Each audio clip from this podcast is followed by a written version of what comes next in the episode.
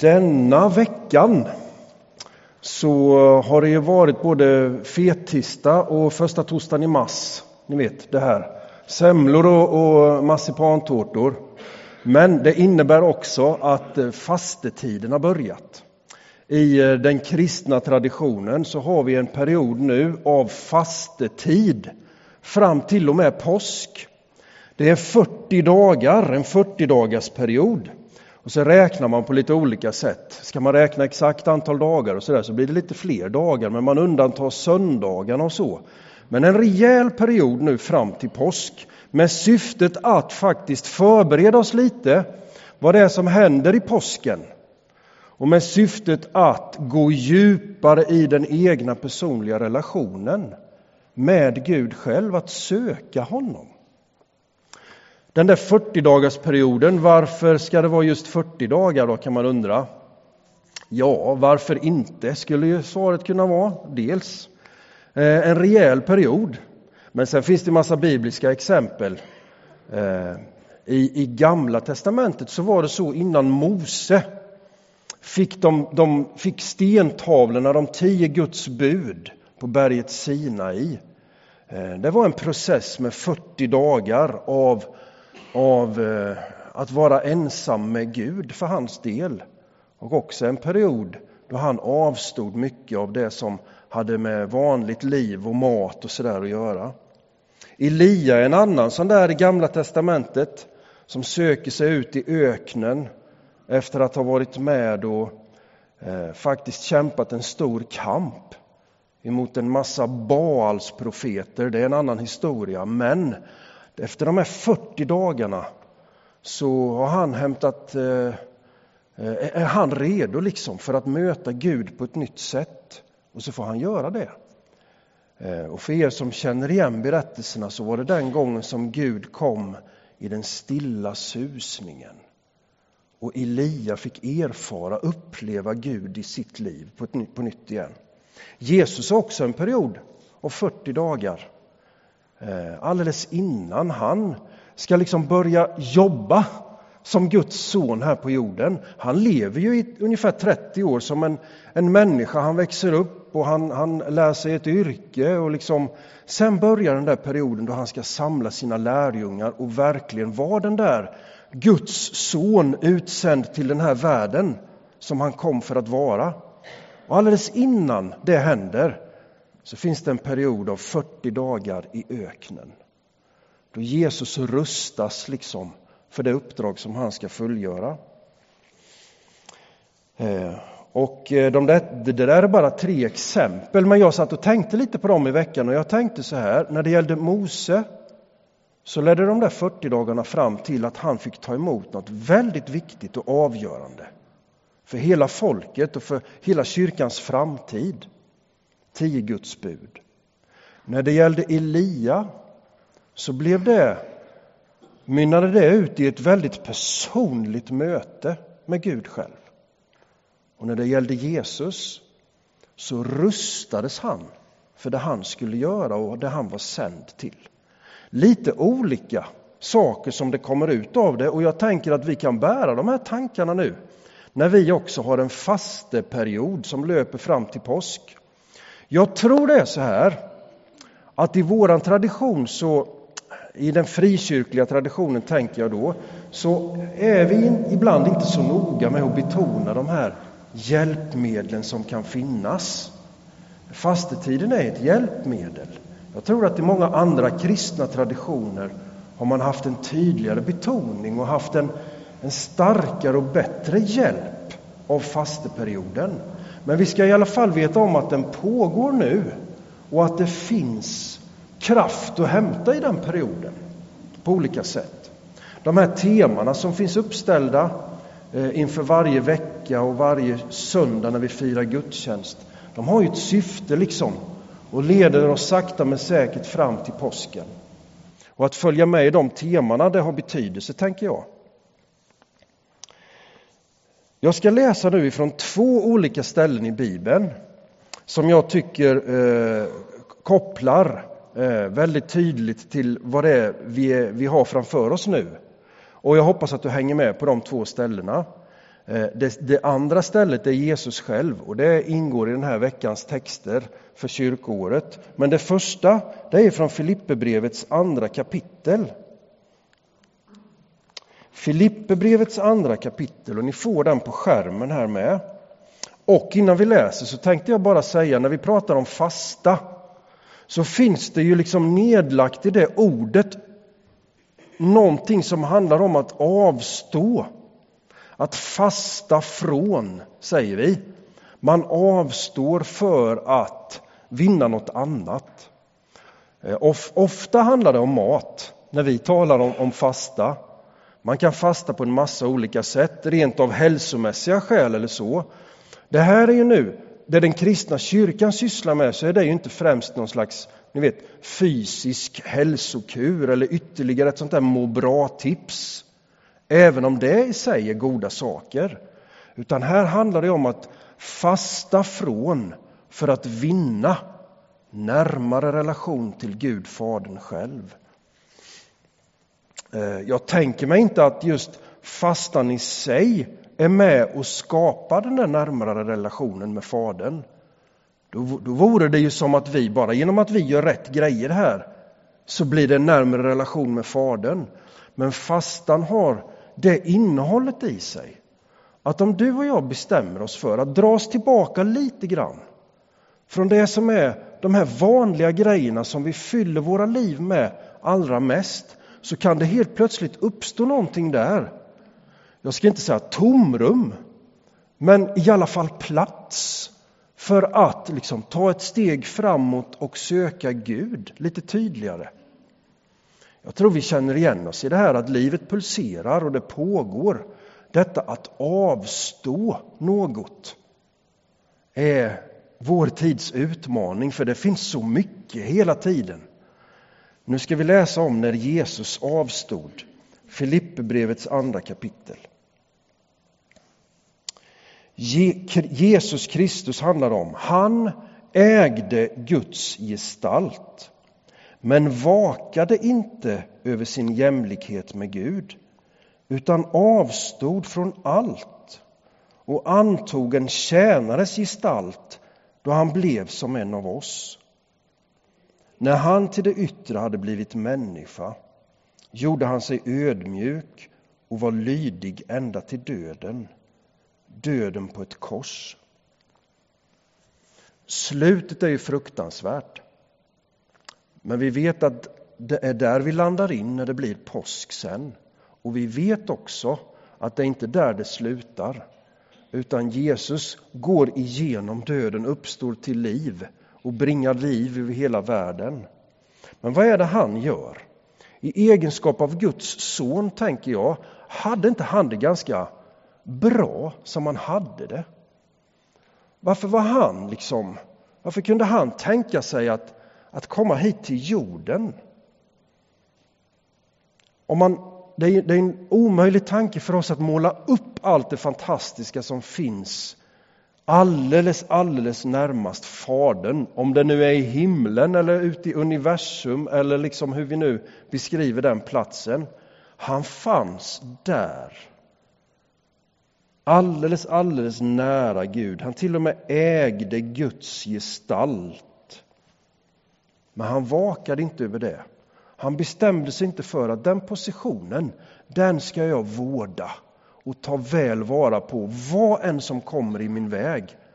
För i den platsen, i den positionen, så var han så, jag tänker genomsyrad av Guds kärlek. Så han var ett med Fadern och förstod att hans uppdrag skulle bli liksom att gestalta Fadern och Guds kärlek här på jorden. Han var villig att i kärlekens tjänst bli den tjänaren.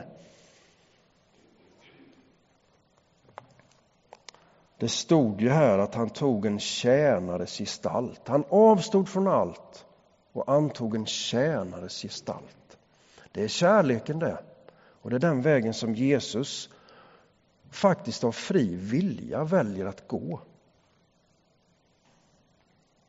Nu har inte vi samma uppdrag att göra som Jesus hade.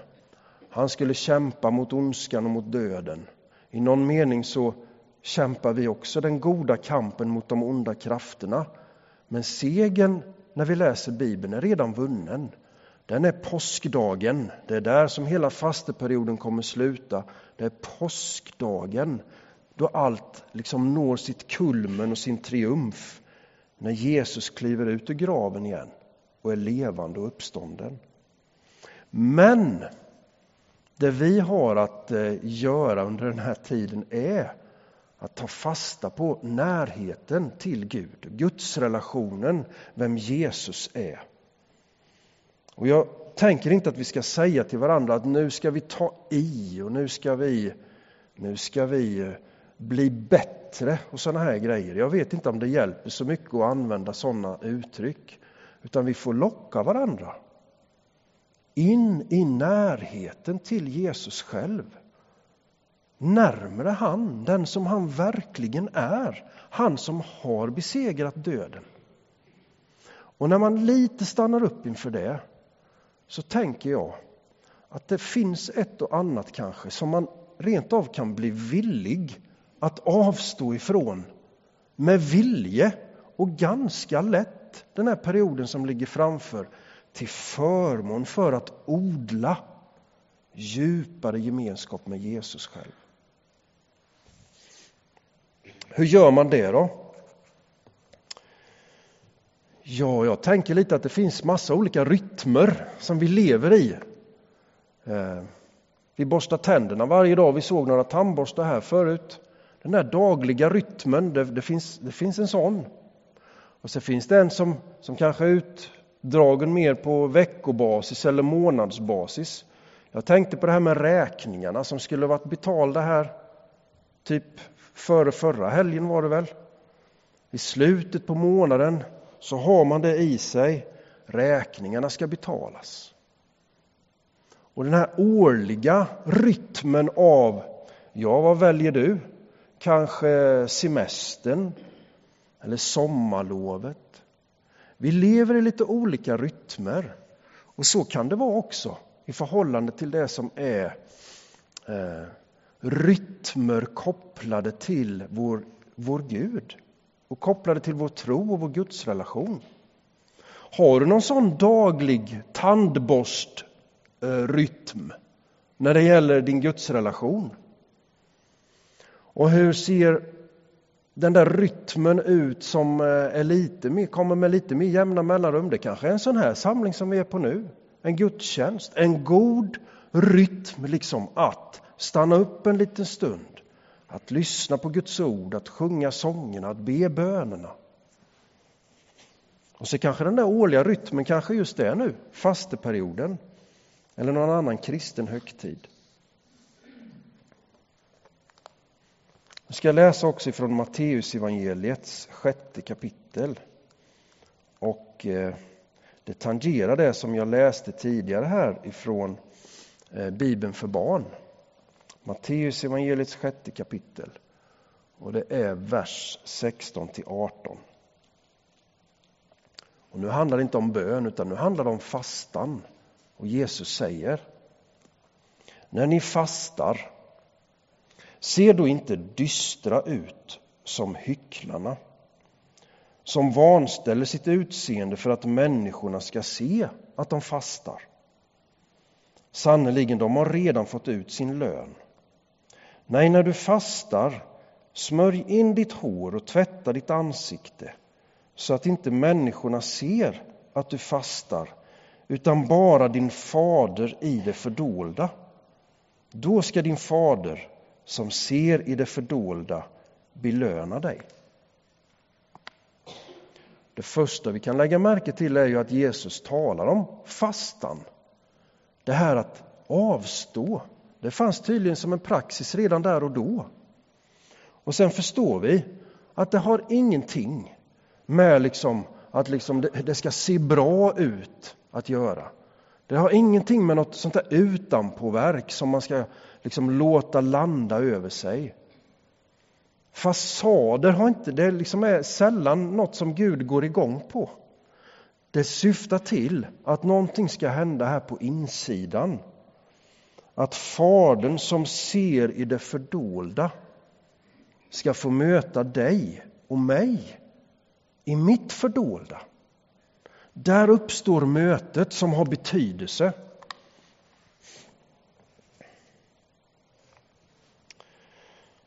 Jag tänker att eh, Jesus också såg en del avarter på sin tid. Gör inte som hycklarna, säger han. Gör inte som dem som bara håller på med maner och liksom det ska se ut på något visst sätt. Du får vara som du är. Du när man kommer hit till kyrkan kanske man kan känna ibland lite hur, hur ska man se ut i kyrkan för att passa in? Eller hur ska man vara klädd i kyrkan? Eller hur? Du vet, det finns en massa sådana olika utanpå-grejer som ibland får väldigt mycket plats för oss. Och när Gud ser oss och talar till oss så är det aldrig det det handlar om. Och det ska man ha med sig så man inte själv dömer för snabbt på utsidan. Gud ser in i det som är det fördolda. För där kan ingen vara hycklare. Där är man sig själv och där är det som är, så ärligt som det går.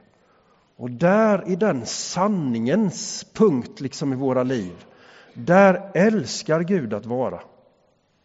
Hur mycket vi än tycker att nej, det vill jag inte visa upp, det vill jag inte ens tänka på. Liksom. För sådana där mörka fläckar har vi allihopa. Liksom.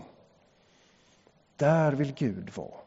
Där vill Gud möta, lyfta upp, befria, ge ny luft, liksom. ge styrka och kraft.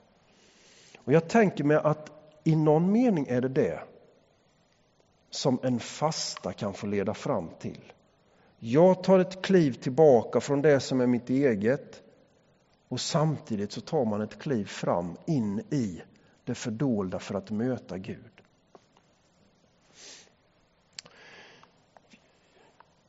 Jag känner mig inte så bra som sån här tipsare. Nu skulle man ju haft en jättelång lista här. Eh, då man skulle ge ett förslag på hur kan det här se ut och hur kan vi göra nu och så. Men jag tänker mig att det ibland kan det vara bra att inte den där listan finns, utan vi får tänka själva lite. Vad ser du för möjligheter? Vad ser jag för möjligheter i det som är mitt personliga liv? Som jag kanske, det kanske skulle vara bra att jag liksom kliver tillbaka lite. Att jag avstår lite från det just nu till förmån för att kliva fram en aning in i det som har med Gud att göra. Jag ska avsluta med två citat här. Och de är direkt eh, stulna ur det här materialet. Och det är Kenneth, eh, min pastorskollega här i kyrkan, som har eh, jobbat med det nu inför den här perioden. Och jag skulle bara vilja tipsa om det. För du som vill vara med och få en, en daglig faktiskt input nu fram till, fast, till fasteperiodens slut i påsk så skickar Kenneth lite mejl nu och då med, med lite bibeltexter för varje dag och så där och en bön och kanske en utmaning och så. Eh, så får du, eh, vill du vara med i det så skriv upp dig på listan som är vid det runda bordet här ute vid en pelare ute vid entrén. Jag vet att en del står redan uppsatta på en sån här lista. Men ta den chansen liksom och få den där dagliga Eh, peppen, inputen om du vill. Kenneth har jobbat eh, jättefint med det och eh, lite återstår fortfarande. Men jag vill avsluta nu med två citat därifrån som i sin tur är citat ifrån Peter Halldorf. Han är ju en känd kristen pastor och författare. Men så här säger han om fastan, att det är själarnas andliga vår. Är inte det ett härligt uttryck? Själarnas andliga vår. Det är rent poetiskt. Fastan. Känner ni hur det spirar lite i luften när man talar om vår? Som av en händelse så sammanfaller den kristna fastan med våran vårtid här i, i vår del av världen. Nu är det själarnas andliga vår som får spira. Hur har du det i själen? I ditt inre. Tänk om det här skulle kunna få vara en tid som kan få spira på nytt i tro och i Guds relation. Och så säger han så här, för fastan, för att hjärtat ska börja glöda av längtan efter sin vän. Det är också poetiskt. Det är som en liten dikt i sig. För att hjärtat ska börja glöda av längtan efter sin vän. Och i vännen i det här fallet eh, kanske kan vara många människor vi tänker på, men ytterst så leder det fram till att det är Gud som är vår vän. Ett glödande hjärta för vår vän. Hur har du det med det glödande hjärtat?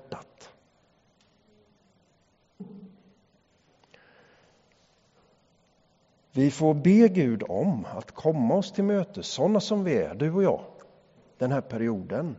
Men vi har faktiskt möjlighet att också liksom i någon mening skapa utrymme. Vi kan ta något litet steg och så kanske det öppnar sig där.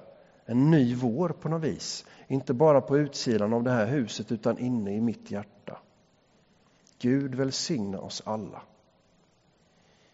Herre, nu tackar vi dig för att vi får uppmuntran av dig att söka oss nära dig.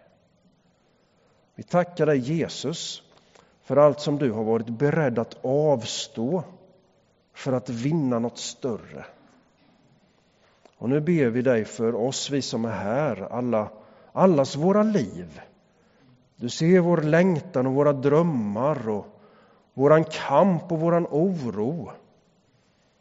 Vi vill be nu om att eh, alla som längtar, hoppas och vill att möte får uppstå. Att vi i det fördolda liksom får känna att det börjar spira på nytt i det som vi nästan trodde att vi hade gett upp. Du är livet, du övergår allt. Nu vill vi öppna våra hjärtan och ta emot av just dig, du som är våran Gud och frälsare. I Jesu namn. Amen.